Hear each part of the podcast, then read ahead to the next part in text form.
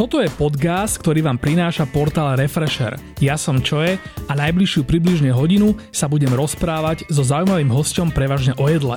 Ak vás podcast baví a tešíte sa na každú novú časť, môžete nás podporiť tým, že si predplatíte prémiový obsah na refresher.sk lomka plus a použijete pritom promokód podcast všetko veľkým. Prvý mesiac predplatného tým získate za polovičnú cenu.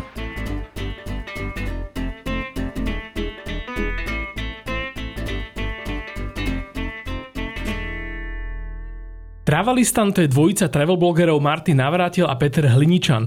Krajiny, po ktorých cestujú a ktoré pokrývajú zaujímavými článkami a storkami, nie sú úplne typické dovolenkové destinácie. Martin naposledy ovládol slovenské Instagramy storkami z územia Afganistanu ovládaného Talibanom. A teraz najbližšiu hodinu ovládne Martin Navrátil podcast, ktorý ste si práve pustili. Vítaj Martin v podcaste. Ďakujem veľmi pekne za pozornie. Ja som nedávno počúval podcasty, ktoré ste ešte asi dosť dávno, tak rok a pol dozadu nahrali. Cestou z Chorvátska sme si ich pustili pustili aj s mojou drahou a fantasticky si tam rozprávali o jedle, ale hrozne kratučko a ja, mne vtedy napadlo, že, že pre Boha, že, to, že o tomto musíme dať aspoň hodinku. A ja som rozmýšľal, že ako to celé, celé poňať, že kde začať, kde skončiť, ale potom mi tak napadlo, že však začneme niekde a skončíme kdekoľvek. Ale ešte predtým mi tak napadlo, že, že o tebe, aby som sa niečo aj ja dozvedel spolu s, teraz s uh, mojimi poslucháčmi. Uh, viem o tebe teraz, že si vyšudovaný historik a že vlastne k cestovaniu si sa dostal tak, že si robil sprievodcu pre Bubo, alebo to bolo naopak, že keďže si veľa cestoval, tak si sa stal sprievodcom pre Bubo? Ja som, uh, jak si povedal, vyštudoval hi- históriu tu v Bratislave a už v poslednom ročníku som vedel, že chcem cestovať, uh-huh. ale chcel som si tým aj zarábať, tak vtedy som išiel do Buba, tam som bol 13 rokov, tam uh-huh. som mal na starosti rôzne expedície.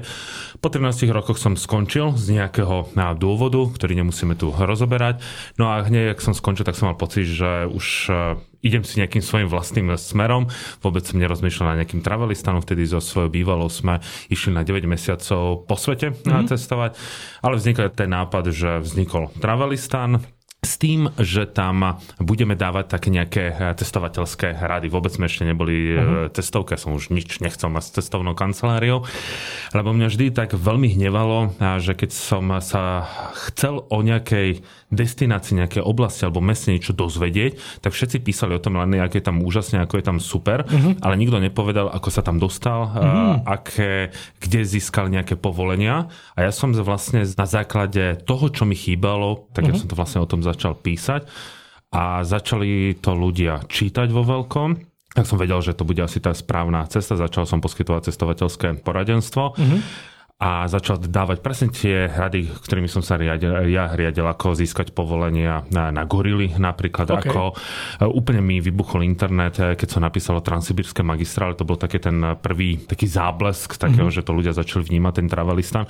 lebo mnoho ľudí malo pocit, že transsibírska magistrála, kúpenie lístku stojí nejakých tisíc eur, ja som im to napísal, že nie, stojí to 170 eur na celú wow. trasu okay. a tu si môžete kúpiť a nemusíte mať žiadne sprostredkovateľské agentúry Mm-hmm. Takže toto vlastne stále, toto robím na tom mm-hmm. travelistane a potom keď prišiel Peťo Hliničan, tak ten ma presvedčil, že poďme robiť aj cestovku.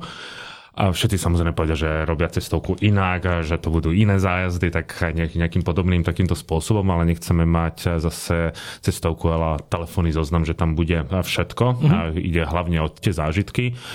A nejak sa to rozbieha, teším sa z toho, takže ja vždy mám taký menší plán, mm-hmm. že nemám nejaký že bombastický, že keď s niečím začneme robiť, ako povedzme podcast, ktorý bol zase uh, nápad uh, Pala Bruchalu, tak som mal vždy taký ten pocit, že poďme to skúsiť, vôbec som nelietal niekde v nejakých šialených číslach uh-huh. a situácia ukázala, že nakoniec majú tiež dobré čísla, že to rastie a uh-huh. z tohto sa takto teším. To asi najlepšie, keď to je také uvoľnené Presne. celé. Čiže vlastne Travelista, to blogovanie je vlastne taká, taká akože sekundárna časť niečoho, čo v prvom rade je nejaké vaše ako keby, že nehovorím, že sprevádzanie, ale, ale nejaká taká... Tam chodíte vždy s nejakými ľuďmi do tých končín, kde sa ty nachádzaš? Mm-hmm. Alebo... Rozumiem to na dve časti. To blogovanie mm-hmm. bolo spočiatku tou hlavnoprimárnou, ah, okay, hlavnoprimárnou okay. časťou a stále je to hlavnoprimárnou časťou toho travelistanu. Samozrejme najviac zarábajú samozrejme tie zájazdy. Len ja tým, tým, že mám aj zájazdy, tak mnoho ľudí mi hovorilo, že prečo nemôžeš tam dávať teraz rady, ako sa dostať do nejakých krajín, veď to si odporuje. Mm-hmm. Práve, že to si neodporuje, okay. Eh, lebo lebo na tú stránku chodia stále tí ľudia, ktorí aj nemusia mať záujem primárne ísť so mnou niekde na ten zájazd, ale tí ľudia vidia, že tam niečo píšeme, že ľuďom radíme, môžu si poskladať sami ten cestovateľský itinerár, ale mm-hmm. zároveň vidia, že keď pôjdu, povedzme so mnou alebo s Peťom, že to má nejakú pridanú hodnotu a niečo sa o tom dozvedia, lebo na tých blogoch vidia, že my nielen rozprávame o tom meste, ale mm-hmm. dávame tam nejaké historicko-politologické, kultúrny súvis a toto tých ľudí, ľudí baví. Áno. Čiže mne veľa ľudí hovorilo, čo mám kamarátov v cestovkách, že toto nemôžeš robiť, to si robí zle. Nie, nerobíme si tým mm-hmm. zle a práve ten travelista aj vďaka tomu nejakým spôsobom spôsobom rastie. Vlastne akoby, že vy robíte takú tú podstatu toho cestovania v zmysle, že akoby, že tam máte taký ten kontext uh, tej krajiny naozaj než len proste nejaký turistický, že proste ľudia, ktorí dojdú do nejakej krajiny a potom vlastne zažívajú len nejaký systém, ktorý je nadizajnovaný na to, aby oni si z toho odnesli nejaký neutrálny až pozitívny zážitok. To znamená, že aby sa v tej krajine povedzme vyhli nejakým sociálne kontroverznejším no, veciam alebo vyslovene nejaké chudobe. A ty ešte dokonca sa pohybuješ vyslovene po krajinách, ktoré ako keby, že nie sú ani asi stavané na úplne, úplne klasický turizmus. Teda. To teda nie, lebo v poslednom období je pravda, ako si aj spomenul, išiel som uh, už piatýkrát do Afganistanu, mm. teraz uh, opäť plánujeme cestu do uh, Somálska, okay. do Líbie, do Sýrie. Mnoho ľudí mi píše, že tam by chcelo tiež ísť, mm-hmm. len na tieto cesty si vyberám ľudí, lebo to sú veľmi netradičné destinácie, lebo ľudia na tých storkách vidia na jednej strane, že bombastické zážitky a zvýraznil by som tie bombastické, lebo keď človek zažije fakt výbuch bomby alebo niečo, uh-huh. to nie je pre každého. Takže uh-huh. ja tam cestujem s uzavretou nejakou skupinou, ktorú ja poznám. Uh-huh. Poznáme svoje návyky, poznáme svoje reakcie, lebo keď sa niečo stane, tak aby sme vedeli všetci rovnako zareagovať. Ono pri takýchto cestách, keď všetko vychádza je super, ale keď niečo nevychádza, mm-hmm. tak niekto môže byť z toho nervózny, lebo tam môže výsť všetko a zároveň nič a je, to, a je to príšerne drahé. Ale na tej stránke Travelistanu nemáme v, v žiadnom prípade takéto zase cesty. Máme mm-hmm. tam aj také tie klasické. Mm-hmm. Niekedy ľudia sa pýtajú, že pri ceste povedzme do Gruzinska a to tam tiež budem zažívať to, čo ty v Somálsku. Nie, veď akože, že pozor, že ako, e, na jednej strane toto uputáva tú veľkú pozornosť, uh-huh. aj vďako tomu nám narastol ten Instagram, ale na tej druhej strane to robí trošku aj zle, že potom majú ľudia pocit, uh-huh. že keď no, pôjdu no, s nami no, do no, Uzbekistanu, tak okrem povedzme Samarkandu, Buchary, tam určite zažijú aj nejakú bizarnú, nebezpečnú situáciu. To zase, to zase v žiadnom prípade a toto asi budeme musieť trošku aj lepšie odkomunikovať. Povieš ľuďom, že v Gruzinsku zažiješ výbuch chutí, keď si dáš chinkali. Toto je dobrý nápad. Požičam si ho a... OK, ja inak, no však akože my sa primárne musím baviť, baviť eh, v tomto podcaste o jedle, ale asi nevydržím neodbáčať, alebo teda nevydržím sa dnes pýtať, keď na, nás niečo takéto, typu teda tieto eh, vzrušujúce nejaké zážitky, zážitky z ciest. Ešte mi napadlo, že eh, súvisí teda to tvoje nejaké cestovateľské zameranie s tým, že si študoval históriu, že bolo tam nejaký taký súvis, že ja študoval si históriu nejakého špecifický končín sveta a tým pádom vlastne to, ťa to tam prirodzene ťahalo? Možno áno, aj možno nie. Mm-hmm. História je veľmi veľkou pridanou hodnotou toho, lebo lepšie pochopíš potom kontext mm-hmm. tej danej krajiny, hlavne keď sa s ľuďmi rozprávam teraz, ako keď som bol v Stredoafrickej republike mm-hmm. a začnú ti tam hovoriť o, Francúzoch, Rusoch, ako ich ničia, ako im berú prírodné bohatstvo a keď máš ten nejaký historický background a vieš, že kvôli čomu sa niektoré veci dejú, tak lepšie si získaš potom aj tú dôveru tých ľudí a viac mm-hmm. ti dokážu prezradiť. Samozrejme na cestovanie netreba tú, hej, mm-hmm. tú históriu. Ja vždy chcem, keď niekam idem vedieť o tej krajine, naštudovať si, neznášam takéto, ja to poviem teraz veľmi hnusne, ale mm, to kľudne. neznamená takéto plitke, že vidím lacnú letenku a odletím si a vôbec neviem, áno, kvôli čomu som odletel. Nemusí tam odletieť. si krajinu a... Nemusí tam cestovať kvôli samozrejme nejakej histórii. Mm-hmm. Napríklad ja stále ľuďom vravím, že keď niekde vycestujú, tak môže to byť za nejakou chuť chuťou, za, uh-huh. nech je tam nejaký príbeh, príbeh povedzme jedla, keď ideš do Gruzinska, to je proste, ak ty hovoríš, to, hej, to je ten výbuch no, tých no, no, no. chutí, ale aj toto je ten dôvod, ale nech je nejaký ten dôvod, prečo uh-huh. tam ísť, lebo len to, že je lacná letenka, odnesí, že Gruzinci majú ťažké vína uh-huh. a pritom to vôbec nie je pravda áno, áno. a tak ďalej, tak to mi príde také smutné. Ale k tomu cestovaniu som prišiel, alebo ma privedol hlavne tata, ktorý uh-huh. už nežije, keď ma zobral ten príbeh stále hovorím, keď ma zobral v 88. alebo 87. Áno, som tak starý. A ma zobral na Indiana Jonesa a... Ešte dobyvateľ stratené archy, hej? Presne. A, a nie, posledná krížová výprava. No, počkaj, nie, posledná krížová výprava bola, bola určite neskôr, lebo... No vidíš. V mojom detstve bol chrám skazy. To som Áno. bol ja decko okolo 90. roku. OK, tak prosím, okay. keď, v pohode. A potom ma ešte tata zoberal na ten poslednú tretiu, keď Indian Jones vchádza do toho, do toho kanionu a vidí Petru. Áno, áno. A ja áno. som sa pýtal tata, že počúvaš, že jak sa tam dostať? Že on to je v Jordánsku, jak sa tam dostať? No tak tam sa tak ľahko nedostaneš, lebo cestovanie bolo extrémne drahé. Mm-hmm. To, mhm. to bol prvýkrát, keď som sa stretol, keď mi niekto povedal, že žiaľ Bohu sa to Nedá. nedá. A ja neznášam, keď mi niekto povie, že nedá sa. Mm. Samozrejme, malému sopliakovi ešte sa nerozhodne, ale mm. vtedy to vo mne nejako zostalo. A že keď mi niekto povedal, že sa nedá, mm. tak som sa ešte viac do toho zakusol, keď sme išli do Saudskej Arábie, že keď ešte nevydávali turistické víza, že nedostane sa tam, lebo musíš mať e, firmu. A dostanem sa. Tak ma mhm. vyhodili z ambasády, vrátil som sa komínom a po mesiaci, ak som to dobíjal, tak povedal, že dobre, nejakú cestu nájdeme a dostali sme to. Takže... Keby, že chcem ísť na silu vtipný, tak si mohol byť rád, že sa, si, si sa z tej saudskej ambasády dostal potom preč aj. Áno, že ma nevynesli v, niek- v niekoľkých častiach, takže áno. No. Dobre, kebyže teda už mám konečne zabrnúť, e, zabrnúť tomu jedlu. Bol mm-hmm. si mhm. teraz v Afganistane, vravel si teda, že, že si tam bol niekoľkokrát predtým. Predpokladám, že si tam nebol úplne v tej predošlej ére, pred tým 96., či kedy tam vlastne do, došiel Taliban k moci, ale asi vieš porovnať teraz, keď si tam bol naposledy, keďže vlastne sa tam udialo v posledných mesiacoch sa tam udiali také dosť radikálne zmeny smerom teda naspäť v čase ako keby. Na jedle si si všimol nejaký rozdiel? Keď teda máme brať jedlo ako také zrkadlo spoločnosti, alebo teda ako taký ten nejaký ten aspekt, ktorom sa dá, z ktorého sa dá veľa, veľa vyčítať z toho, jak sa ľudia majú? Akože keby som zobral e, jedálny, jedálny lístok, tak ono sa to zase príliš nejako nezmenilo. Skôr uh-huh. by som vnímal to, že pred e, povedzme tým rokom, kým tam ešte nebol ten Taliban, mnoho ľudí chodilo e, do tých, nazvime to reštaurácií, uh-huh. keď to uh-huh. nie sú reštaurácie, ale sú to rôzne nejaké podniky, kde by sa dalo nájsť, kde si môžeš dať nejaký kebab, kde si dáš nejakú zeleninu. Oni majú veľmi radi rôzne pomarančové džusy, mm-hmm. mangové džusy. Na toto je tá krajina veľmi bohatá. Len teraz ľudia na to nemajú peniaze, aby si toto mohli dovoliť. Uh-huh. A zatiaľ čo pred minulým rokom, keď nemali problém si zabezpečiť viackrát do mesiaca meso, uh-huh. to my si tu na, na Slovensku nevieme predstaviť, že by som áno. na raníky nemal šunku a tak ďalej. No iba my, čo si pamätáme teda 80. roky. Prez, áno. A tie prázdne tieto regále. regále. A samozrejme, vtedy riešili ale riešili to oveľa menej. V mhm. tomto období, aj keby mali na to peniaze, tak nie je veľký nedostatok, lebo sú valené, valené sankcie. Čiže mám tam nejakých pár obľúbených podnikov, to nazvem. A teraz, keď som do tých podnikov vošiel, opäť po roku, keď už prišiel Taliban, tak som si tam pripadal, ako keby zúril COVID, že všetko prázdne, áno, nikde áno, áno. nikoho. Je to aj z toho dôvodu, že ľudia nemali peniaze. Ale ten, keď... Tam asi nejaká inflácia si musela brutálna nastať, Teraz za jedno, za jedno euro dostaneš nejakých okolo 100 Afgány, uh-huh. vtedy to bolo okolo 40 Afgány. Okay. Ľudia e, stratili svoje úspory v bankách, to zhabal Taliban, uh-huh. lebo vlastne sú valené sankcie, uh-huh. tak vlastne potrestal Taliban domácich tých, takže napríklad ten môj fixer mal 25 tisíc dolárov v banke, tak on je došiel, tak začína zase od, od nuly.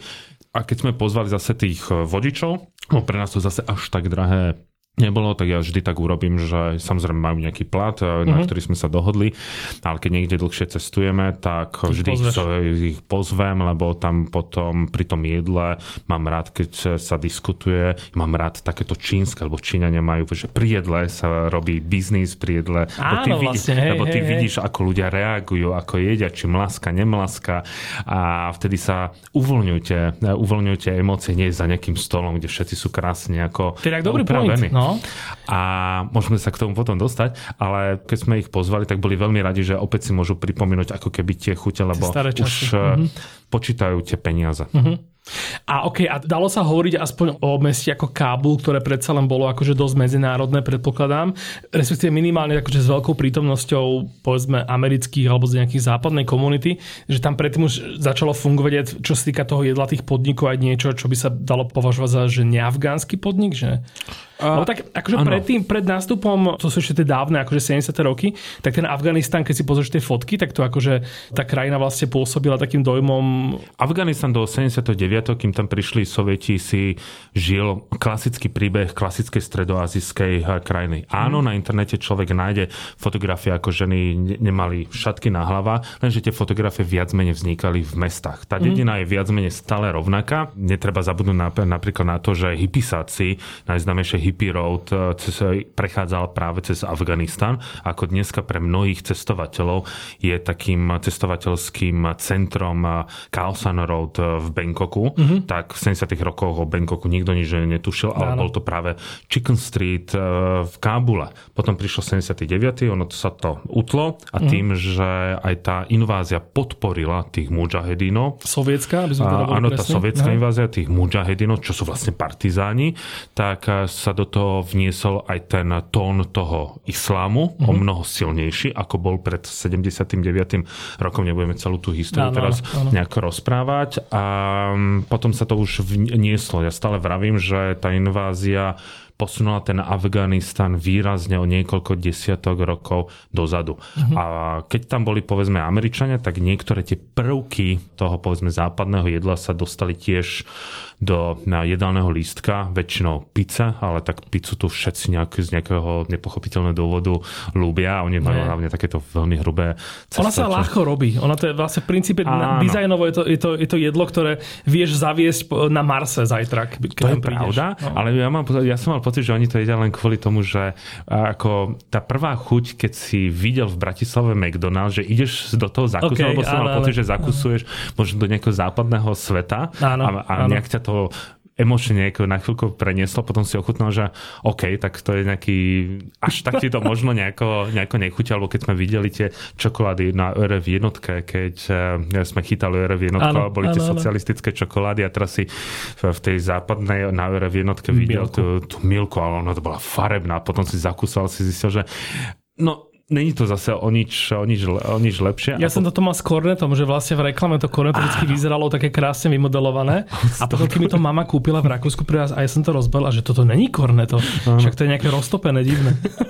presne, presne, presne. Takže, a potom ešte hamburgery, mm-hmm. samozrejme, ale to sa mi zase páči na tej afganskej kultúre a tým ja napríklad eh, považujem tu, či je tá kultúra silná alebo nie je silná, že napriek tomu, že prichádzajú nejaké povedzme, iné cudzie prvky, nemusia byť nutne západné, mm-hmm. že tí ľudia si uchovávajú tú svoju pôvodnú tradíciu. Nemusí to byť nutne hamburger, teraz mm-hmm. je, či by to bol nejaké palmene z Ruska alebo mm-hmm. čínska kuchyňa, ale že tí Afgánci, áno, jeme si popri tom tú pizzu, ten mm-hmm. hamburger, ale popri tom máme to svoje národné jedlo, na ktoré nikdy nezabudneme a stále tým hlavným jedlom a to je napríklad plov. Čiže náhodou, náhodou sa nestalo takéto, že, že existuje niekoľko príkladov toho, že proste, že Američania niekde povedzme, že vyhrali vojnu alebo nejakým spôsobom sa vyskytli na území nejakého štátu, potom tam pre, prebehol nejaký taký, taký vývoj, potom kľudne odtiaľ mohli aj odísť už dávno a tá vojna nejaká tam nechala po nich takú nejakú akoby, že gastronomickú pamiatku. Náražam teraz na, na currywurst eh, v Berlíne uh-huh. a náražam na army stew v Koreji obidve majú spoločné to, že ich hlavne tá ingrediencia uh-huh. je také tá najlacnejšia sekaná, Áno. proste ten spam. A teda v, v jednom prípade to je dobre, je to ten nemecký, nemecký wurst, e, proste s kečupom a s karipráškom a v druhom prípade fakt teda instantné rezance, proste ale vyslovene s takými armádnymi konzervovými nejakými tými vecami, čo pre nich je akože národné jedlo a sú akoby, že na to veľmi hrdí sa im to spája jednoducho s nejakým, s nejakým týmto. V Afganistane toto predpokladám sa asi nestihlo udiať ešte. Toto nie. Toto, mm-hmm. toto nie je skôr, zase skôr vplyv Číny mm-hmm. a mhm. tým, že Afgánci vždy riešili peniaze, lebo je to dané tým, že je to jedna z najchudobnejších krajín na svete, tak skôr prenikli instantné rezance, okay. čínske. Okay. Takže keď som si chcel pripomenúť chuť eh, čínskych železníc, eh, keď si kúpiš tie obrovské polievky, Aha. zaleješ to a odrazu sa to premení na niečo prudko červené Aha. s takým veľmi silným korenistým eh, zápachom ečiek, uh-huh. tak toto tam si dávajú, lebo okay tak ako v Číne to stojí 0, nič, tak aj v Afganistane to stojí 0, nič, ale aspoň naplňa, naplňa žalúdok. Takže skôr, povedzme, to lacné jedlo prišlo skôr z tej Číny a toto skôr využívajú. Aby sme vôbec povedali, že, že čo, čo znamená, keď sa bavíme o, o jedle v Afganistane, lebo toto veľa ľudí zrejme netuší, A ja sa priznám, že tiež, ako keby, že by som pred... Ja som tam teda nikdy nebol. Áno. A pred niekoľkými rokmi by som vlastne si nevedel ani typnúť, že čo by mohla byť taká typická kuchyňa Afganistanu. Potom som bol vlastne v afgánskej reštaurácii v, v Sydney, keď som bol v Austrálii a odtiaľ vlastne pochádza taká tá moja predstava, taký ten môj názor tam som mal taký silný pocit toho, že vlastne, že tie jedlá, ktoré sme si tak viac menej náhodne poobjednávali, samozrejme, že veľa a z rôznych, proste sme tam boli nejakí štyria a sme si tak akože ochutnávali z rôznych tanierov, tak mal som taký pocit, že tam je akože, že, že vlastne, že jem také, že Indiu, ale aj s hovedzím mesom a zároveň akoby, že potom z tej, z tej strany toho Iránu a tej Perzie hrozienka. Tam boli taká tá vec, ktorú proste nejakým spôsobom som tam zaregistroval. Ale kebyže teraz sa teba spýtam po tvojich nespočetných návštevách Afganistanu. Dalo by sa povedať, že si to povedal viac menej presne, že o, je to taký perfect. mix eh, tej stredoazijskej kuchyne, ako mm-hmm. si povedal Irán, že je tam veľmi silný vplyv Indie. Ja som práve tá túžba ísť do Afganistanu bola v Dubaji, keď som naštívil afgánsku reštauráciu okay. a ochutnal som afgany kebab, Mm-hmm. Inak on síce pochádza z Indie, mm-hmm. ale s tým, že oni tam majú svoje vlastné korenia, i keď afgánska kuchyňa nie je tak korenistá, ako povedzme indická alebo pakistánska, ale hrajú sa s tým mm-hmm. korením oveľa viac ako povedzme my tu v strednej Európe. Takže toto bol ten, že a idem do toho Afganistanu, mm-hmm. lebo mi to chutilo, lebo ja som práve v tom období bol taký, že už nechcem robiť kultúrneho fašistu, ale už proste jem a spoznávam kultúru aj cez to jedlo. Takým národným jedlom, už som ho spomínal, je plov. Plov, uh-huh, čo je vlastne risotto. To je také risotto a to plov človek nájde aj v, v tej celej Strednej Ázii, aj v tom Kyrgyzsku. To sú tie názvy, že pilav, pilav, e, Presne. to sú vlastne stále to isté jedlo. A teraz neviem, že biryany indické asi má viacero rozdielov oproti plovu, že tam šípim... Áno šipíš tam niečo, ale viac menej to to ich Ale v Iráne vlastne jedno z tých slov označuje iránske jedlo, myslím. E, nie plov, ale keď ideš do perskej reštiky, tak tam máš tušen, že to pilav alebo pilav. Pilav máš. A toto je, že viac dávajú tá baranie meso, že mm-hmm. napríklad v Uzbekistane viac dávajú to hovedzie, mm-hmm. tu zase napríklad v Afganistane dávajú viacej šafránu do toho, čiže tá ryža je viac taká dožltá, presne ako si spomínal hrozienka, mm-hmm. to sú veľmi dobré. A zapíjajú to ani nie tak čajom, ako povedzme zase v Uzbekistane alebo v Kyrgyzstane, tu skôr ajrajnom, okay. ktorý zase ľudia poznajú z Turecka ten ajran sa tam pije hlavne kvôli tomu, že keď sú vysoké horúčavy, že to schladí človeka mm-hmm. a má to niečo do seba. Okay. Ajran je vlastne také akoby naša zakysanka, ale v tomto prípade taká viac e, slaná mm-hmm. a podáva sa v mosazných e, nádobách a je taká nabobtnaná. Ono to vyzerá ako keby to už asi bolo pokazené, že to bobtná, mm-hmm. ale nie. Ono je to veľmi chutné a keď si dáš ten, ten plov alebo pila, alebo ako ho teda nazveme, lebo ten Afganistan ako je rozdelený, mm-hmm. tak aj tie jednotlivé etnika, to ten plov nazývajú rôznym eh, názvom. A keď sa stretneš povedzme s etnikom, ktorý povedzme v blízkosti iránskych hraníc, tak oni sa ťa spýtajú, že čo ti chutí, ty povieš plov, a ktorý plov ti viacej chutí? Okay. A ja viem veľmi dobre, že musím povedať, že z vašej provincie mm-hmm. je to najlepšie, lebo každé mesto, každá provincia, každá oblasť má svoju vlastnú tradíciu a proste sa v tom pretekajú. To ako keď, ale je to také zase nevraživé. Mm-hmm tak ako keby sa teraz stretol nejaký hej Slovák z horného dolného Kubína, že koho sú halušky dobré, no, no, tak sa no, dokážu no. ako slovne pozabíjať, ale tam to asi aj tak nejako skončí. A potom sú rôzne, že také akoby kebaby uh-huh. na XY. Čo je ale opäť iné jedlo, než e, to, čo si predstavia ľudia zvyknutí na kebab z hlavnej stanice v Bratislave. Tak to je veľký rozdiel. Aj na keď spomíname ten kebab, tak ja veľmi rád chodím k, k Afgáncom pod Manderlak, neviem, či tam ešte sú, áno, áno. ale chodím tam vždy len večer. A vždy... Afgáncami myslíš, ale nie ten e, kuskus uh, kebab, tam ja bola tá slávna, to... slávna futbalová bitka, čo sa tam pobili futbalisti, to nevieš? No, Taký ten veľký podnik so stolmi. Alebo, to, alebo myslíš to okienko?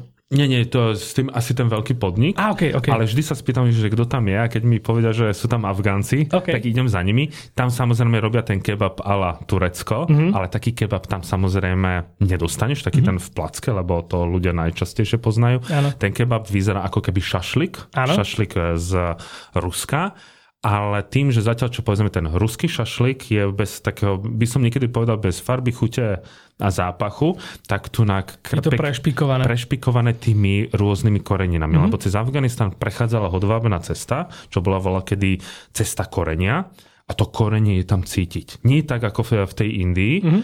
V Indii by som povedal to niekedy až trošku, až z môjho pohľadu, až také niekedy agresívnejšie, že už si, že ti to korenie už vychádza cez no, no, uši no. a povieš Indovi little bit spicy a ne, ne, ne, ne, a už ti tam ešte viacej, že to, jak naše babičky, že musím ti dať tú masnotu, lebo to hey. ti musí prejsť, tak oni to robia to veľmi decentne. Takže... Okay, že, že right spicy a nie white spicy. Presne, presne. a mal by som taký, môj taký osobný pohľad je, že všetko je také primierené. Uh-huh. Je to také veľmi... Mne afgánska kuchyňa veľmi, veľmi chutí. Uh-huh. Vlastne ten kebab, ono akože pôvodná verzia toho kebabu je práve to, ako si to práve opísal. Myslím, že je to slovo akoby, že má niečo s, s napichovaním, s prepichovaním. Čo teoreticky, hej, aj ten doner kebab je, máš tam nejakú zainvolovanú nejakú uh-huh. tyč, uh, ale teda to, čo vlastne my nehovoríme, to doner uh, predtým, tú predponu, tak tá je veľmi dôležitá, lebo všade inde na svete, okrem východnej Európy, proste kebab je, je to, čo si hovoril.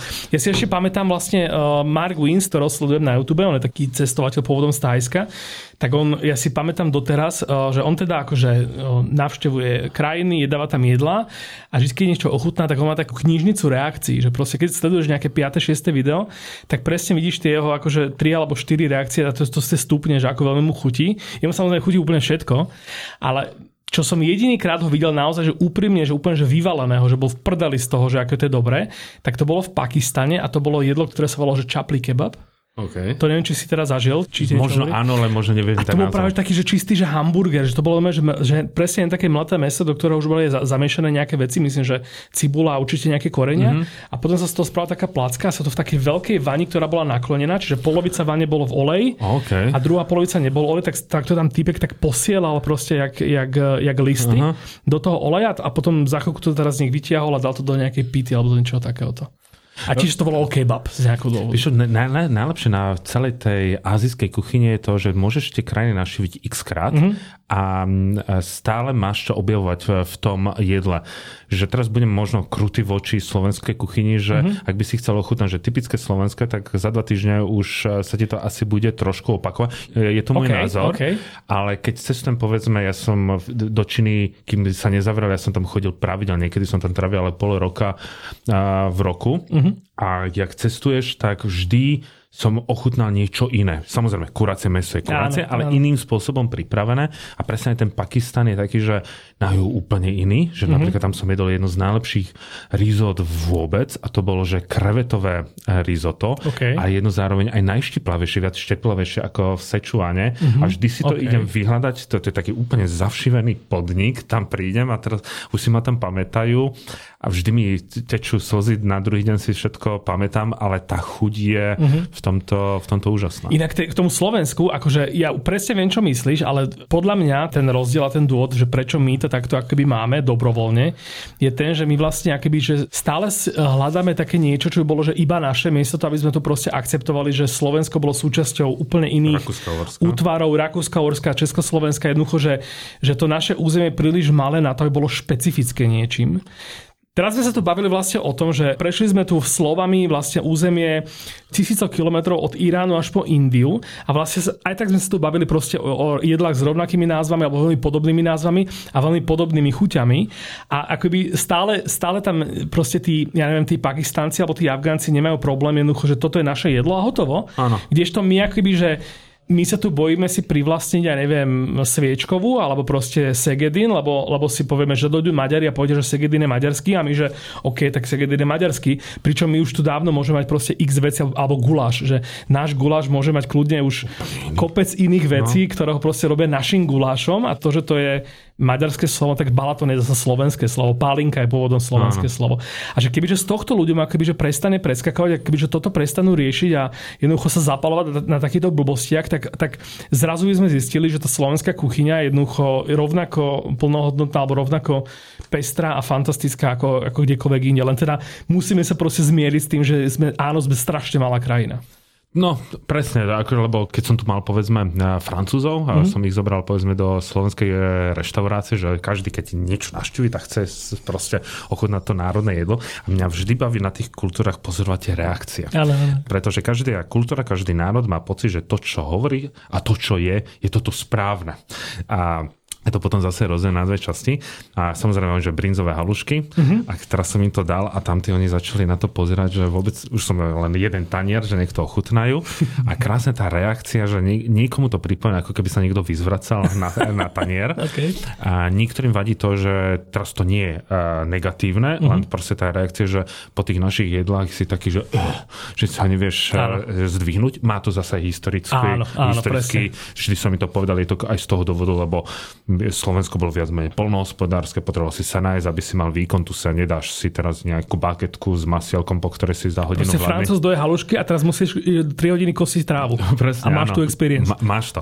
Takže a v, toto, takto sa to dá všetko nejakým spôsobom vysvetliť a povedzme aj tí Číňania sa tu nedokázali nájsť, že mm-hmm. napríklad azijská, my sme taký tým viac do syro, že syr používame alebo mliečne výrobky, ale keď zase ten Číňan, keď sem prišiel, tak on vedel, že sa z toho poserie, lebo oni inak spracovávajú, áno, áno, áno. spracovávajú tú laktózu. To je ako keby som teraz Slovákovi dával teraz to uh, storočné vajce sa to volá, to je vlastne vajce uvarané pred pol rokom alebo a nejakým spôsobom, to, hej, zakonzervované. My, my sme proste zakopovali slivovec, oni zakopovali vajíčka Áno. a oni si to dávajú na raňajky, alebo si dávajú vodu z ríže mm-hmm. a tak mhm. ďalej. A proste sledovať tie reakcie toho jedného aj druhého. Číňan, že jak môžete toto jesť? Napríklad my si dávame, že tie ovocné čaje a Číňan jaký ovocný čaj, kto vymyslel takú somarinu, veď akože bude černý alebo zelený. Vieš, a ty, hey. my prinášame tie čaje, tak ti otvoria takú tú, tú drevenú škatu. Rituál, hej, vyber si ovocný presne, presne. že what the fuck, akože toto sa nedá. A my hodíme sáčiček, zalebe vodou a,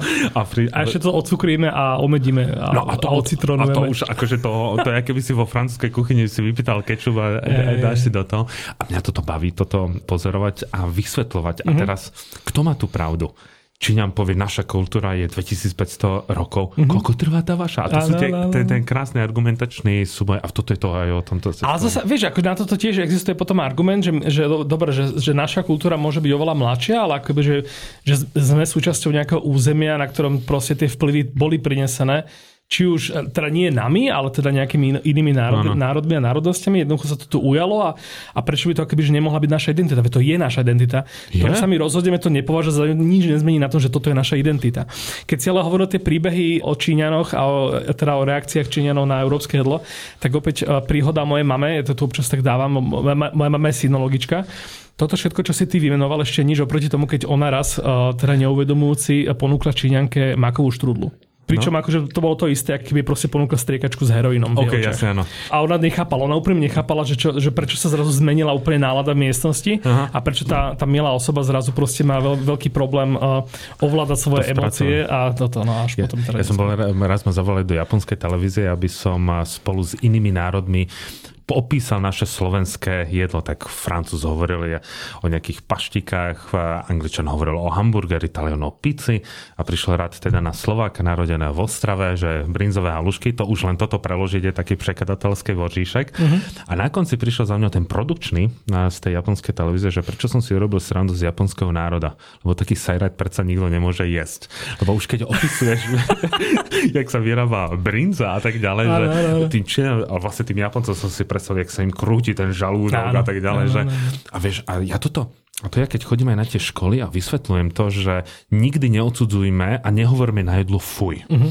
Lebo toto ja tak neznášam. Povedzme, teraz som bol v Afrike a tam úplne bez problémov jedia, teraz je to vraj jedlo ďalšieho tisícročia rôzne červiky, oni tam normálne no, jedia to, to, to, to je pravdepodobne, čiže... A my, vieš, povieme fuj. Ano, Ale keď ano. na brinzo halušky niekto povie teraz z iného kultúru, že fuj, tak, tak sa, sa urazíme. Tak sa urazíme, mm. že zoberieme tú valašku a akože ideme e, roduverne e, do toho. Takže proste preniesť sa do toho pocitu, mm-hmm a proste neodsudzovať. Ja som toto už tu rozprával v podcaste, ale zopakujem to, že vlastne ja som si tieto brinzové halušky na cudzincovi otestoval úplne dokonale.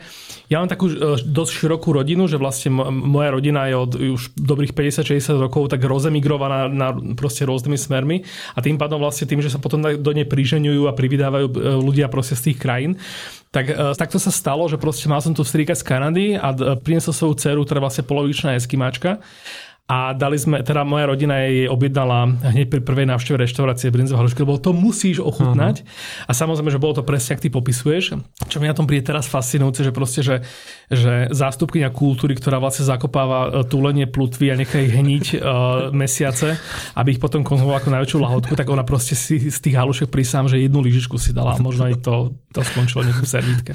OK, uh, dobre, tak aby sme, aby sme netrčali iba v tej strednej Ázii, tak ty si načal tú Čínu, to si dobre si pamätám, že tá Čína je taká tiež tvoja nejaká srdcovka, alebo teda také nejaké miesto, ktoré máš zmáknuté. Ty si tu naznačil vlastne tú sečuánsku kuchyňu. Opäť to, čo ľudia vlastne si neuvedomujú, je, že tá Čína je tak obrovská krajina, že ako keby hovoriť o nejakej čínskej kuchyni je niečo podobné, ako by si hovoril o kuchyni západnej pologule. Asi presne. To znamená, že ako by sme, no dobre, že asi nemôžeme teraz behom, behom krátkeho podcastu e, ľudí v tomto úplne že dovzdielať, ale teda, že čo sú také tie najväčšie misconceptions, také tie nepochopenia uh, Slovákov o čínskej kuchyni, keď povedzme potom prídeš na miesto a teraz zistíš, že existuje niečo ako sečuánska kuchyňa alebo že existuje niečo ako kuchyňa, ktorá má bližšie k tým stepiam uh, severným mongolským na jednej strane veľmi jednoduchá, na ťažká otázka. Začnem úplne inak. Mm-hmm. Vlastne koncept jedla je úplne iný ako tu na Slovensku. My keď sme zvyknutí, že jedlo je najprv polievka, hlavné jedlo dezert, dezert. možno ešte si predtým dáš nejaký aperitív. V Číne je to všetko inak. Preto mňa tá Čína fascinuje, že tam je všetko inak. Ty tam vidíš, ja neviem, a šišku a má, máš pocit, že to bude plnené džemom, nie, tam bude určite nejaký tuňak okay, pomixovaný. Okay. No ale v Číne najprv ide hlavné jedlo uh-huh. a na konci ide polievka, lebo to ti má všetko spláchnuť. spláchnuť. Uh-huh. No a ty, keď dostaneš hlavné jedlo, ja som vždy ľudí upozorňujem, prosím vás, dávajte si pozor na kosti. Prečo na kosti? Oni to sekajú aj s tými kostiami, lebo vy ste si kúpili tú kost. A ešte ostré kosti tým pádom. Zač- áno, a mm-hmm. že, ale veď to je nelogické. A čo je logické teraz z pohľadu... sa s tým. že pohľad, z pohľadu Číňa a tak ďalej. Čiže ty, ty musíš ako keby zahodiť tie svoje predstavy, Aha. odhodiť ten svoj mozog, prijať to. Mm-hmm. A teraz napríklad ty samozrejme tak dal by som si pekinskú kačicu. Uh-huh. A ty máš pocit, že si zoberieš to stehno a budeš to oblízovať a tak ďalej. No ale pri, pri pekinskej kačice nedostaneš tú kosť, tebe to tak nasekajú, máš pocit, že polovica kačice ti niekde ubehla, ty máš pocit, že bude nasolená, ona nie je nasolená, uh-huh. toto si dávaš tú svoju voľmačku, takže je to bez farby, chuti a, a zápachu, že všetko, všetko je absolútne iné. Aj tie polievky, že niekto si objedná slepačú polievku, uh-huh a ty máš pocit, že bude vývar. On je vývar, ale aj s celou tou sliepkou, aj s tou hlavičkou ano, ano, ano. cez toto. Však vlastne pekinská kačka, vlastne keď tam vysí v tej ano. reštaurácii a objednáva si tak ona má hlavu. No všetko. Čiže ano toto je ten základ, treba si zvyknúť, že to, čo si objednáte, že polievka príde lavor, mm-hmm. nepríde malá polievka. Ano. Že toto je ten prvý koncept. A potom, že to, čo som ochutnal povedzme v Pekingu, tam je taká viac ťažšia, masnejšia. Je to spôsobené hlavne tým, že tam sú zimy veľmi kruté a tí ľudia potrebujú nabrať e, tuk. Pekne je tak severnejšia a vo vnútre zemi poriadne. Presne, ako mm-hmm. povedzme vnútorné Mongolsko je viac taká masnejšia, že tam ti, keď prídeš niekomu do rodiny, tak oni ti napríklad ponúknú to najmasnejšie. Mm-hmm. U nás, keď niekto dá zase to najmasnejšie, znamená, že si ťa akoby nevážia. Áno, si ťa zase vážia. meso. Dajú ti napríklad, keď dostaneš rybu, tak mm-hmm. oni ti dajú rybiu hlavu. Ty máš pocit, že na tebe šetria, ale šťastie ide od hlavy. A hlavne tam sú tam je najlepšie meso, tá, ten collarbone. Ten, ale to zase my zase okay. príliš eh, nejeme. Mm-hmm. A všetko je zase spojené s nejakou od mytológie cez nejaké povery, a toto mm-hmm. v tomto čínska kuchyňa je veľmi silná, že napríklad dostaneš ešte pekinské dlhé rezance uh-huh. a ľudia, že ale prečo mi to neposeka, veď to sa nedá jesť. Yeah. Ale že on ti to neposeka, lebo by ti skracoval život. Yes. Lebo sú veľmi, veľmi poverčiví. Uh-huh. No ale ja to nebudem teraz tu akože...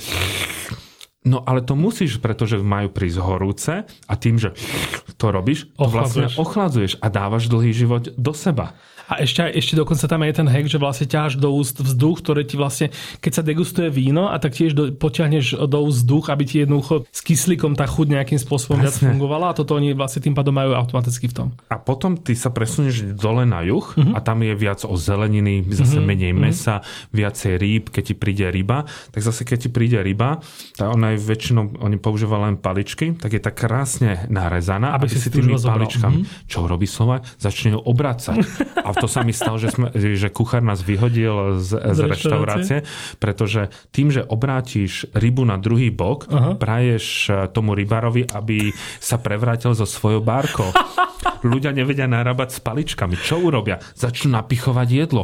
To znamená smrť kuchárovi, lebo ti nechutí jedlo. Raz som dal post, e, kde som mal zapichnuté palečky v miske s nejakými rezancami. Nedostal som v živote toľko komentárov od Slovákov, ktorí vlastne zabrdli nejakým spôsobom do činy, lebo ich to že vydesilo, že zjavne tam bol ten, tá smrť v očiach, že, že oni to určite niekedy spravili tam v tej Číne a, a sa im presne vybavilo to, čo tam zažili. Čiže keď niekedy, keď sa Čína zase otvorí, uh-huh. alebo aj tie azijské krajiny, ja vždy ľuďom hovorím, naštudujte si tieto zvyklosti, pretože tým viac sa dostanete bližšie k tým ľuďom, uh-huh. lebo tak ako my sme zvyknutí, že sú nejaký, nejaký úzus, ktorý keď neurobiš, tak ťa majú za hulváta uh-huh. a tam tých nástrah, kedy ťa človek môže, alebo spoločnosť môže považovať nielen za hulváta, ale za debila, uh-huh. je obrovské množstvo. A napriek tomu, že sa tam pohybujem, stále ma niečo prekvapiť, čo som zase spravil. Keď voláš napríklad taxikára, Áno, áno. tak mi dáš tú ruku e, s tou dlaňou a hore, mm-hmm. oni to dajú vlastne tie e, Prstami ruku, dole. pr- prstami dole. Lebo keď mm-hmm. dávaš takto ako s prstami hore, to znamená poď sa mlátiť. Vtedy Wow. ti nikto nezastaví. OK, OK. Že proste je to Mal som kolegu, ktorý sa opil a bil sa s taxikármi vtedy, takže to, ale nebol to Číňan. A no, nejak to je sranda, lebo my si povieme, že to sú aké blbosti, že toto si všetko pamätať a proste, že, že prevrátiš rybu, tak vlastne želáš smrť, ale vlastne tie, akože my tiež máme podved, že my to podvedome, alebo teda my to máme zaužívané tak, že pre nás to, my to berieme automaticky, Presne. ale skús napríklad, že, že lusknúť prstami v reštaurácii na čašníka, No. a tiež Číňan si povie, že taková blbosť a na Slovensku proste, ja, aspoň ja to teda tak mám, že to je že vrchol buranstva. Čo sa mi ešte veľmi páči, ja som sa v Číne naučil mať večery veľmi dlhé. Mhm. Mm-hmm. My sme zase pri jedle, že v tichosti, že keď náhodou si chcel hovoriť, ticho, jedz a tak ďalej. áno, áno, v Číne to. ty, ty vôjdeš do tej reštaurácie a to je normálne, že futbalový zápas, kde sa prekrikujú rôzne emócie, lebo ľudia sa stretnú pri, povedzme pri hotpot, čo to mm-hmm. je teda veriaci hrniec a tam si hádžu tiež rôzne veci. Ľudia sa stretnú, rozprávajú, čo zažili vo vo svojej práci v ten daný deň, popíja sa pivko, všetci nahlas sa rozprávajú, preto máš iba paličky mm-hmm. a nemáš jak vo francúzskej kuchyne XY Rôznych, hej, príborov. cutlery, Kosti dávaš hoci kde, alebo sa máš cítiť uvoľnené, lebo jedlo má byť bez stresu mm-hmm. a že či som správne použil takú vidličku, onakú vidličku, proste máš len jedno a dlho jedia. Uh-huh. A teraz, samozrejme, mal som tú slovenskú skupinu a tá boli ticho a prišiel kuchár, že vám nechutí? Ja, že nie, veľmi dobre. Prečo ste ticho? No, Prečo negrgáte nemlaskáte? Presne, že vy ste pohádaní? Aha. A že jemu to nešlo do, do hlavy, že čo sa pre Boha, čo sa pre Boha deje. wow, OK. Dobre, a teda, že kebyže teda tie rozdiely tej Číny, že prečo tá sečuánska kuchyňa napríklad je taká extrémne štiplavá? Vysvetlím veľmi jednoduché, tak Aha. ako my dávame si, že na dezinfekciu si dávame slivovicu, OK. čo je vlastne blbosť, to je len také zase ospravedlenie, aby som sa mohol zase pripiť, lebo to fakt, je, že nepomáha, Aha. aspoň to lekári mi to povedali, tak na tú dezinfekciu je to štiplavé. Mm, Čiže OK. oni si dávajú preto veľa štiplavého, nie kvôli tomu, lebo štiplavé ti zabije niekedy chute. A je tam to riziko teda, že je tá ich kuchyňa, To vy- alebo je to tým, že vlastne nemajú ako keby, že spôsoby chladenia a, a skladovania Už jedál? dneska majú to vychádza z histórie. Mhm, Mm-hmm. To vychádza z histórie. Dneska už tá Čína má e, akože kde vychladiť jedlo.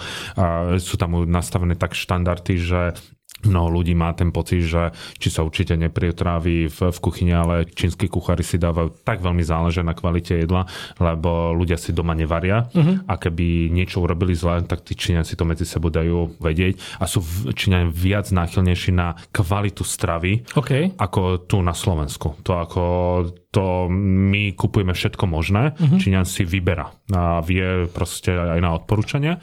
Takže to štiplavé vychádza z toho historického potonu, no ale samozrejme veľa štiplavého, ale to je tak štiplavé, že nikde nič tak štiplavé som nejedol. A raz som si, lebo v ten čínsky jedelný listok niekedy, ja si tam neviem objednať, lebo nepoznám všetky haky, baky, rozsypaný čaj, ak to niekto nazve, tak ja väčšinou tak idem, ktorý sa mi páči. Nepoužívaš Google Translate, ten s kamerou, že to namieríš na to.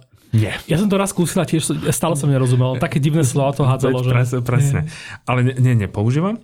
No a stalo sa mi, že mi prišlo vlastne prišli mi také štyri veľké čili papričky posypané červenými čili papričkami a to ešte na to bolo nejaké ďalšie korene, ktoré zvýrazňovalo tú štiplavosť.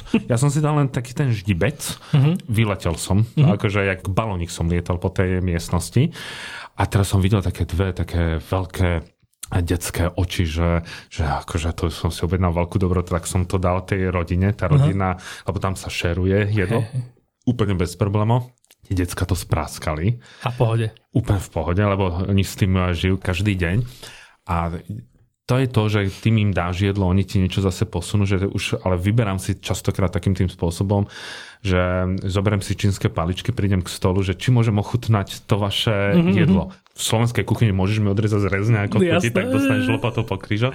Oni sú zase takí veľmi zdelní, že áno, toto je kúra zo, povedzme z oblasti Shaanxi. Čiže to lichotí vyslovene, že sa zaujímaš o to, hej? Že, sa, mm-hmm, mhm, okay. ochutnal som, poviem serverke, prosím ťa, tak toto by som si teda objednal a potom e, ešte si s tebou chcú pripiť v tom Aha. momente a to, aj to, tie prípitky, ako máš položiť pohár a tak ďalej, že pivo oni ti dávajú do takých malých e, pohárikov. Mm-hmm ale Slovak sa začne rozčulovať, ale tak toto sú ako čo, veď poriadny krígel. Len nie, ty to máš vypiť na jeden šup a povedať, že kampej, čo je vlastne vysušiť pohár, nie, mm-hmm. že do dna dať si to akoby nad hlavu áno, áno. a politrák síce vypieš, ale za chvíľku budeš tam, kde si bol včera večer e... o, o 11. Tak. Čo hovoríš na, na čínske sladkosti? Sú úplne iné. No toto, to... lebo ja, ja teda razím teóriu, že, no? ne, že neviem, že či vôbec či, tí Číňania tie sladkosti mali a že či si náhodou ich len nevymysleli, že videli teda, že my to tak jedávame, že sa ich ľudia na to pýtali a zrazu teda povedali, že tak toto budú naše sladkosti, lebo to vôbec, vôbec akoby, že nemá tú logiku tej sladkosti, že, že pre mňa čínske sladkosti nie sú vôbec sladké. Ja teda náražam na také tie mesačné koláčiky a tieto všetky veci. A potom som si vlastne uvedomil, že to my sme tí ako keby, že e, postihnutí, lebo akože my máme v hlavách ten svet, že toto je slané a, a toto je sladké, kdežto v Číne akoby, že slaná a sladká chuť je priamo v tom jedle sa stretáva úplne bez problémov, bez toho, aby teda niekto to riešil. Či už teda tá pekinská kačka s tým no, no. medom, alebo teda kopec nejakých ďalších vecí. A tým pádom vlastne, jak my, akoby, že po takom tom slanom vydatom obede e, si dáme taký ten kontrast sladký a nejakým spôsobom nám to pravdepodobne v tele urobí nejaké chemické reakcie, uh-huh. nejaké pocity šťastia a nám to akože uzavrie ten nejaký zážitok. Tak toto vlastne v Číne, akoby, že nie, ten kontrast tam nemá ako nastať záver jedlo je polievka. Uh-huh. Či uh, oni nemajú ten uh, systém, že si dáš nejakú sladkosť. Uh-huh. Ak máš nejakú sladkosť, tak väčšinou sú to sladkosti plnené krémom z červených fazulí. Áno. Mne to napríklad veľmi chutí. Ja napríklad tu asi nedávam dezerty. Uh-huh ale keby som už zostal v tej Ázii, tak najviac mi chutia tie japonské rýžové koláčiky, moči sa to myslím. Moči, hej. A toto ja sa neviem toho dožrať. Ja to, sa... to, to sú tie rýžové a hej. to je, že ja keď to vidím, ja to kupujem. Ja to... Vtedy som ako ten nenasytný, nenasytný Slovák, ktorý chce všetky áno, sladkosti áno, áno. zožrať. Ja som toto zažil vo verzii uh, japonskej takej palacinky, že nebol to úplne ten, ten moči koláčik, ak myslíme obidvaja takú tú bielu rýžovú hmotu. Presne, áno bola to, viac to išlo do takého toho, akože nie úplne takého nášho bublaninového cesta, ale takého, že keď si predstavíš ten, ten uh, japonský cheesecake, uh-huh. taký špongiový, tak, tak do toho. A presne v, v tom vnútri boli tie, tie červené fazle. Teraz neviem, či sa to volá, že tonka beans, alebo či tonka iba nejaká časť toho. Ale hej, že ja som toto vlastne mal, prvýkrát som toto zažil na Slovensku od nejakého šéf-kuchára, že vlastne dezert bol z tej fazulovej uh-huh. pasty a ja som to pozeral, že wow, že že takto to bude nejaký akoby, že kontrastný, uh, mind-blowing, nejaká taká, akože taký typ zážitku a zrazu to proste bolo nové akoby, že krém, len teda keď som teda vedel, že je z fazu, tak zrazu som ich tam samozrejme, že cítil nejakým spôsobom ako štruktúru, ale kebyže mi to nikto nepovie, tak v živote ne, ne, to, ne, to nezistíš, nezistíš. OK, OK. V tej Ázii potom ako nejakým spôsobom tam s tou Čínou potom kontrastu také tie menšie krajiny. Keď som rozmýšľal vlastne na tou azijskou, azijskou časťou dnešnej témy, tak ja som si tam vlastne uvedomil opäť takú tú slovenskú nejakú pomilenú predstavu, ktorá teda pramení z toho, že my sme fakt malá krajina že tu sa mi pravidelne stáva. A tiež som si to pol, pol života vôbec nikdy nevšímal, až teraz niekedy v poslednom čase, že prídeš do nejakej reštaurácii, kde teda varia Slováci nejaký taký, že oni to volajú, že fusion a je to fakt, že dokonalý fusion, lebo proste, že je tam nejaké, že azijské jedlo, ale v tom azijskom jedle zrazu je, že aj čínske rezance, aj teriaky omáčka, aj koriander, aj arašidy a ja neviem ešte čo, že proste, kebyže, kebyže to takto rozdelím, že čo je typické pre ktorý región, tak zrazu proste tam sú medzi tými prístavmi, že tisícky kilometrov a napriek tomu, že v tom našom nejakom malom svete je úplne v pohode logické to dávať dokopy. Tie menšie azijské krajiny majú aj niečo, čo, čo sa dá nazývať nejaká akože ich, e, ich vlastná vec? No to je to, že Čína je vlastne najstarší štát a na tomto svete, ktorý používa názov Čína a tá, tá čínska tá kultúra bola tak silná, že prerazila narazila aj do juhovýchodnej Ázie, mm-hmm. čiže e, jak obdivujeme tajskú kuchyňu alebo vietnamskú kuchyňu, tak všetko vychádza či našťastie alebo žiaľ Bohu, ako to zoberieme práve z tej čínskej.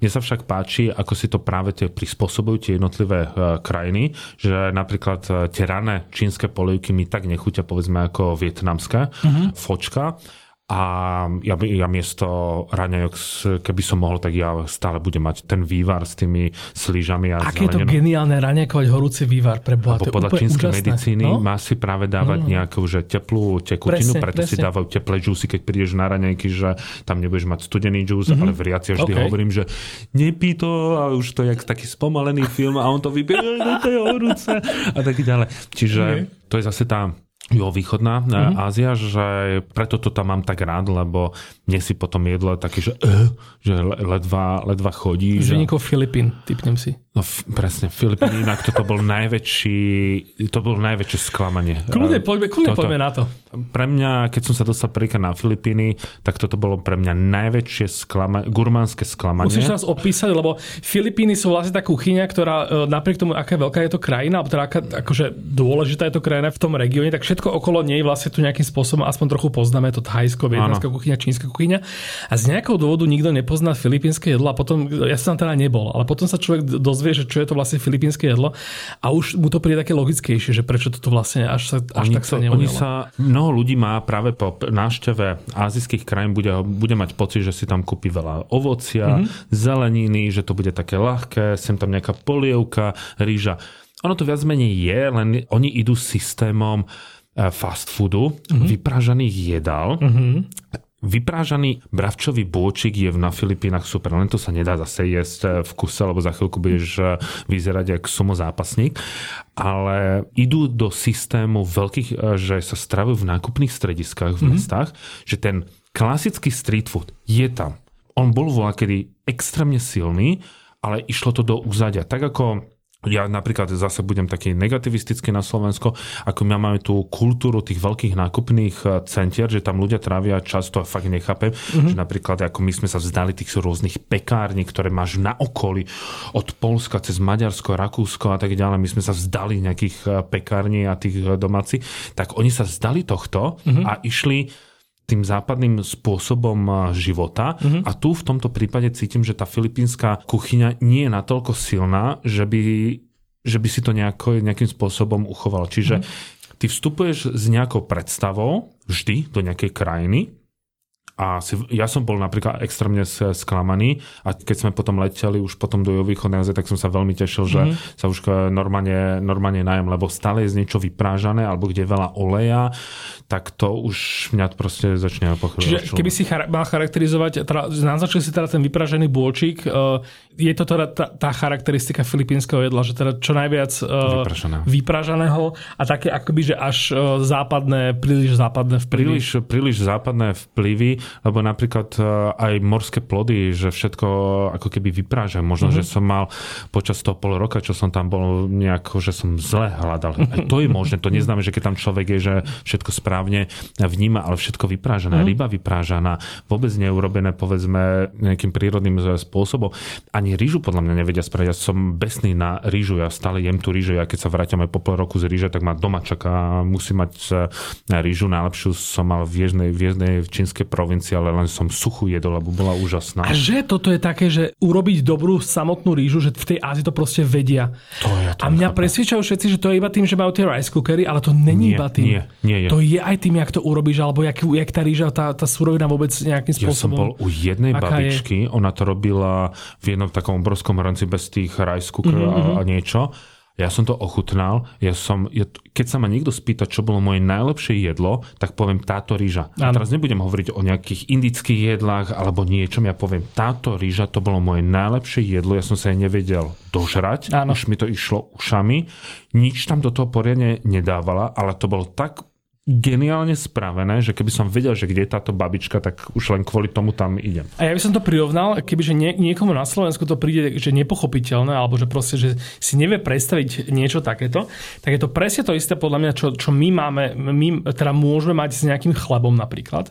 Že my sme proste jedli chleby, Super všetky príklad. chleby na svete, všetky možné verzie, všetky možné, neviem čo, každý, každý jeden detail, ktorý sa dá pri pečení chleba zmeniť, tak sme ho za tých, keď má niekto, niekto 30 rokov a žije na Slovensku, tak tak určite jedol, jedol všetky, všetky možné variace chleba a stane sa ti presne, že v nejakej reštaurácii uh, zrazu ti, alebo proste niekde, ti niekto odreže kúsok chleba a ty vieš, že toto je najlepší chleba, alebo to, že toto je oveľa lepší chleba než 99% tých, čo si jedol, tak to pre, toto presne, presne môžu a teda majú aj ľudia s rýžou, lebo je to presne úplne rovnaká logika. A to, že ty vravíš, že to je najlepšie jedlo, hej, že na tomto si vždy vlastne človek uvedomí, že je niečo e, výnimočné, keď to akože je zložené z nejakých bombastických ja neviem, takých eh, kreviet a takých ano. hlúzoviek a podobných, podobných vecí, ale že je to niečo tak basic a pritom ti to úplne, že až zasvieti mozog. Áno, to veľmi dobrým príkladom je práve ten chleba. Mm-hmm. Asi toto budem tiež používať, že, lebo eh, tam zase sa nie je chleba, my sme zase, oni nás nazývajú tak, že sme pšenično žrúti, mm-hmm. preto máme také vraj veľké žalúdky a oni majú menšie žalúdky, alebo nie sú tak tlstí a samozrejme nie je to len tým, ale fakt, že čo krajina, to iná rýža. Mm-hmm a by som povedal, že ešte tesne za tým, za tú čínskou rýžou sú pre mňa ešte Nepálci, mm-hmm. lebo tí pestujú aj neviem koľko desiatok druhov rýža ja. a tiež v tých jednoduchých podmienkach, čo dokážu vykúzliť. A opäť, častokrát mi chutia jednoduché jedlá, mm-hmm. ktoré sú urobené proste nejakým jednoduchým spôsobom a zmiešame niečo, povedzme, dáme tam nejakú fazulu, ktorú zase nejaké dobre spravia kúsok mesa.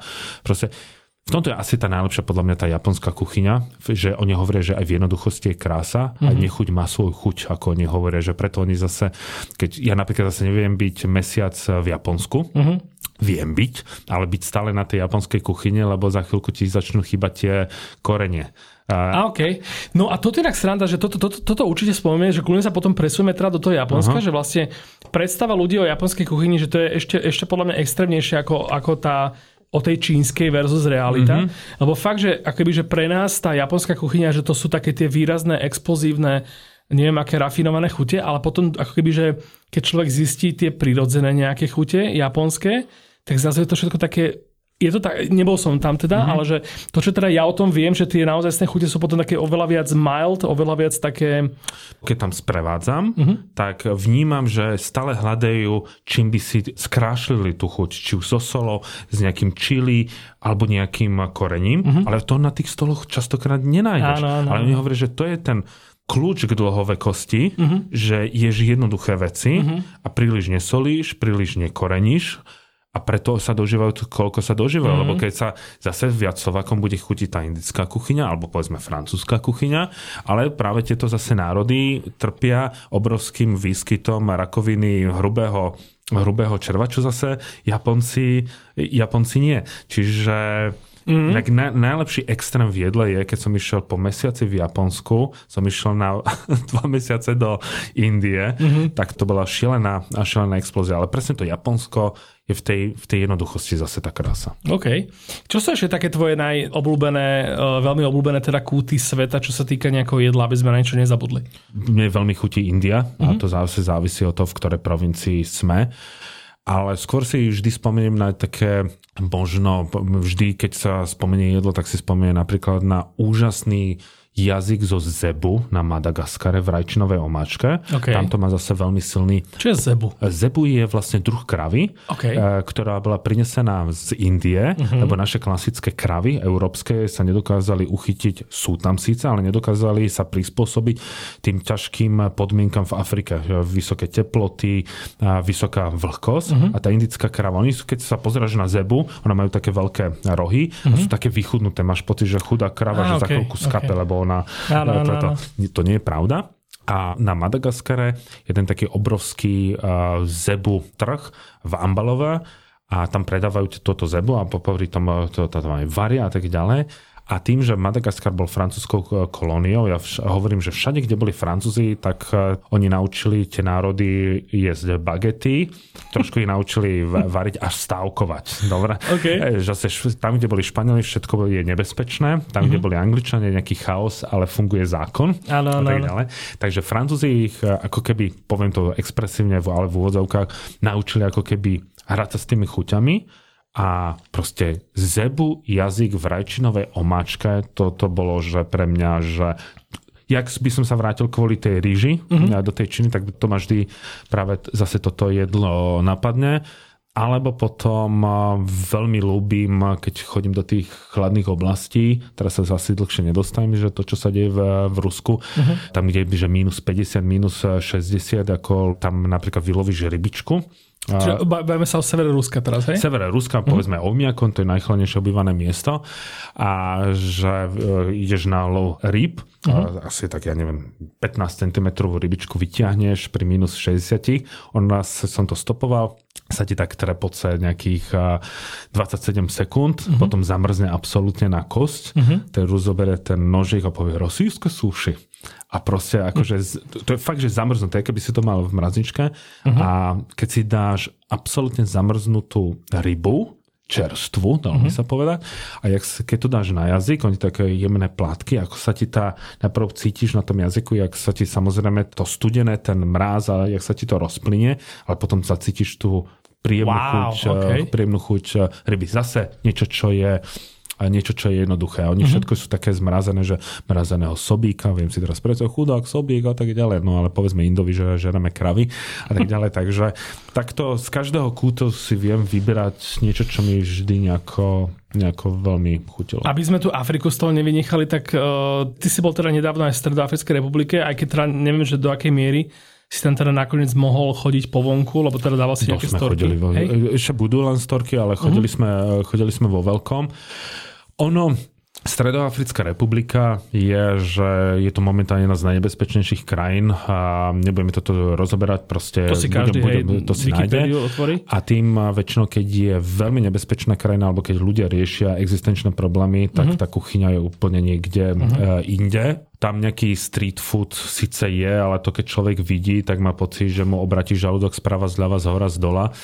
Ja mám veľmi rád, eh, kde oni tiež majú také, že meso zo zebu alebo z iných eh, zvierat, ale oni to pečú na vlastne starých plechoch eh, od oleja. Áno. Tam to hodia a potom si zoberie bagetu, lebo to bola tiež Francúzska. francúzska kolónia, to a s tým špinavým nechtom to rozreže, dá ti tam meso a ono je to chutné, ale z tých chudobných afrických krajín som bol najviac prekvapený v Somálsku. Mhm. Somálci, uh, ja ich považujem asi z môjho pohľadu z najlepších kuchárov v rámci celej Afriky. A to dokonca z môjho pohľadu prekonávajú aj Maroko alebo Egypt. OK.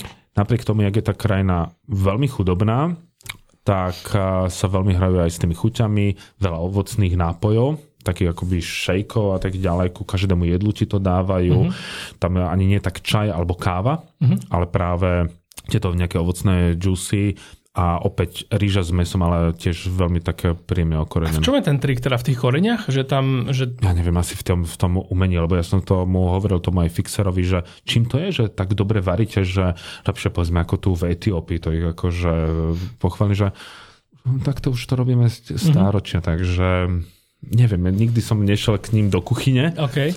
ale veľmi dobre, že dá si hovedzie meso a sa, sa ti rozplýva na jazyku, že sa, mu sa, sa ti rozpadáva. Vieš, čo som chcel inak povedať, ešte keď sme sa bavili o tej, o tej Ázii, že skočím naspäť a potom to premostím. Mal som teraz taký zážitok, mal som ho teda dvakrát, že chodím na, na zápasy FK Kozmos, to je taký, ten, taký môj obľúbený futbalový klub Bratislavský 6. liga, pánkači a takéto proste, že, že fakt dojdeš len na nejaké ihrisko, ste tam proste pri, pri čiare a odtiaľ pozbudzujete a proste hrá, hrá sa futbal. Vždy sa mi stalo, že zároveň akoby, ale teda vždy sa mi stalo, niekoľkokrát sa mi stalo, že že buď tesne predtým na tom ihrisku dohrali, alebo niekde na nejakom vedľajšom ihrisku, čo sú tie pasienky a tieto oblasti, tak dohrali uh, Vietnamci, bratislavský. A naposledy som, som, som z toho bol úplne hotový. Ja, sa, ja som normálne prekonával takú nejakú, ten sociálny ostých, že či, že či akoby sa, sa nespýtam, že, či môžem ochutnať. Ale to bol taký obrázok, že proste, že futbalové ihrisko, kde práve sa dohral futbalový zápas. Videl som to podľa toho, že všetci muži boli oblečení tak, ako hrali futbal vo futbalových dresoch, ktoré boli komplet ako keby, že, no, že plnofarebné, jedna farba, spoločné dresy, priezviska, alebo teda mená na chrbte, čísla. A oni vlastne v, v, v tomto všetkom tam mali potom, po tom zápase, tam mali, že stoly, jeden hrniec, teda kontrastne s tým, že teda, že čo, čo človek predstaví po tými, po, po tými že rôznymi vietnamskými jedlami. Jeden hrniec, to bol dokonca, že v krabici nejak schovaný a s takým nejakým varičom a z neho si proste dávali nejaké úplne, nezistil som úplne presne, čo to bolo, bolo to niečo tmavé, že ne, ne, až to nepôsobilo úplne, že vietnamsky. A to tam teda všetci jedli a presne akoby, že to, čo, že to, čo si ty vravel, že odohral sa potom celý komplet zápas toho kozmosu a oni, oni tam ešte stále akoby, že sedeli a teda hodovali a že tam zrazu bol taký proste, že extrémne komunitný nejaký taký proste pocit. Ja som samozrejme nerozumel, že o čom sa rozprávajú alebo tak, ale proste, že že dohrali, dohral sa futbalový zápas, či, že čisto akože zábava, proste víkendová a, a hneď potom sa proste, že sadlo k stolu a jedlo sa za teda hlasného rozprávania, teda za takého, za takého živého nejakého prežívania tohto.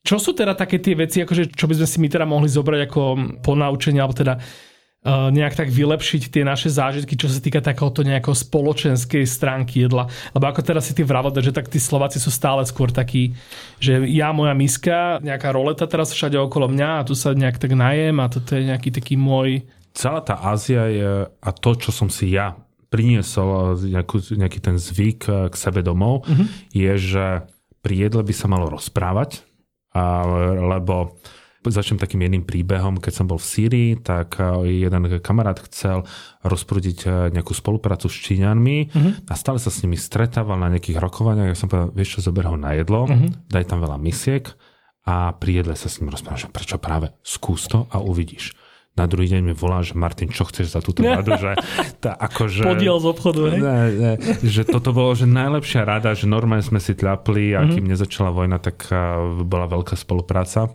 lebo pri jedle vidíš e, tú osobnosť toho mm-hmm. človeka. To je jedno, či je to pri pivku, pri tomto, lebo najlepšie sa zabávame pri jedle. Prečo máme radi opekačky, prečo máme radi rôzne grilovačky, lebo sa tam stretneme Prečo sa na každej oslave je jedlo? Lebo uh, máš dobré jedlo, máš mm-hmm. dobré pitie, ľudia sa smejú, ty vidíš, že sa niekto, tam niekto rozpráva vtipy, ideš k nemu a vytvárajú sa rô, rôzne skupinky a ty vieš zistiť tú osobnosť mm-hmm. toho človeka, ako sa správa vo svojom, vo svojom osobnom živote. To za stolom nezistíš. Samozrejme, keď si z rodinu, tak vieš, ako sa správajú, ale že vypnúť proste televíziu, mm-hmm. nepozerať ani do mobilu, do ničoho a normálne, ako aj Francúzi to majú, že veľké stoly mm-hmm. a je sa, je sa pomaly, rozpráva sa pri tom a vychutnávať si to, vychutnávať si to jedlo. A myslím, že na toto zabudáme, mm-hmm. že častokrát si to jedlo zoberieme k obrazovke, k Netflixu, pozeráme do mobilo, či, či to bolo, keď sme čítali eh, noviny a proste ticho. Ale no, no, no. napríklad mám ešte, môjim veľkým snom je mať eh, kuchyňu eh, spojenú ako keby s obývačkou, mm-hmm. že aj ten, kto varí, aby bol súčasťou uh, toho, áno, toho rozprávania, lebo tie naše kuchyne sú robené, ne, nemôžem prebiť tú kuchyňu, áno, lebo to je nosná stena, lebo ten, kto je v kuchyni, teraz sa tvarím, keby som bol nejaký kuchár. Nie. Dobre, snažím sa, ale akože otal potal. Okay. A že ten, ktorý je v kuchyni, je ako keby odrezaný od toho a žije si v tom svojom eh, svete. Ale keď proste, napríklad v Škandinávii sa mi to páčilo, že máš eh, ako keby barový pult, Aha. tá kuchyňa akoby v strede. Varíš, Jak v jasaj, ke, uh, keď sedíš. Presne. Hej, a vieš, hej, a ty hej. vidíš to, keď sa s tými ľudia, presne ako Japonci, stáva sa toho súčasťou, potom si sadnete, kecáte, rozprávate, toto je to, čo potom aj uh, si tí ľudia sú, sú si oveľa, uh, oveľa bližší. A možno, že toto lebo ľudia stále na Slovensku vravia, že v tejto dobe sú tie sociálne vzťahy také zlé, že voľa keby mm. to bolo iné. Nie, my si to vytvárame. Mm-hmm. To nevytvára žiaden systém, žiadna...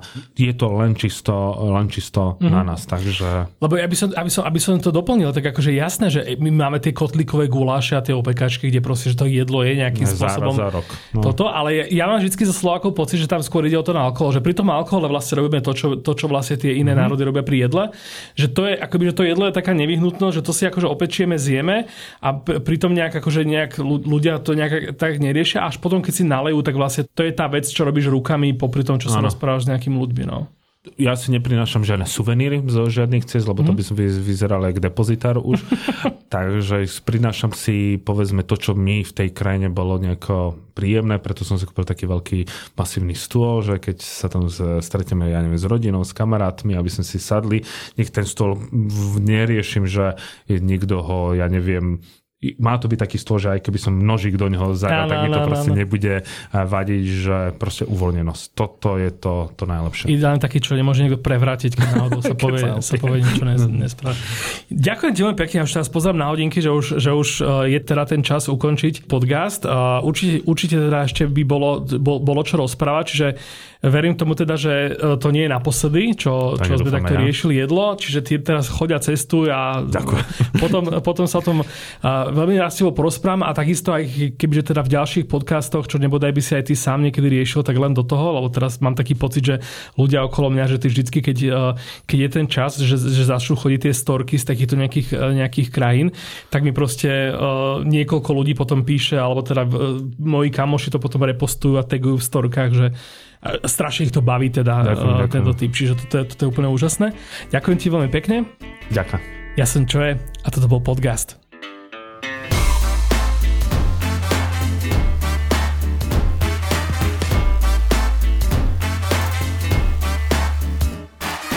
Podcast vychádza každú druhú stredu a ty sa nezabudni prihlásiť na jeho odber na Spotify či v Apple a Google podcastoch. Návrhy a pripomienky k podcastu mi napíš na môj Instagram čo je Bratislava alebo na podcasty zavinač Refresher.sk. Ak vás podcast baví a tešíte sa na každú novú časť, môžete nás podporiť tým, že si predplatíte prémiový obsah na Refresher.sk lomka plus a použijete pritom promokód podcast všetko veľkým. Prvý mesiac predplatného tým získate za polovičnú cenu.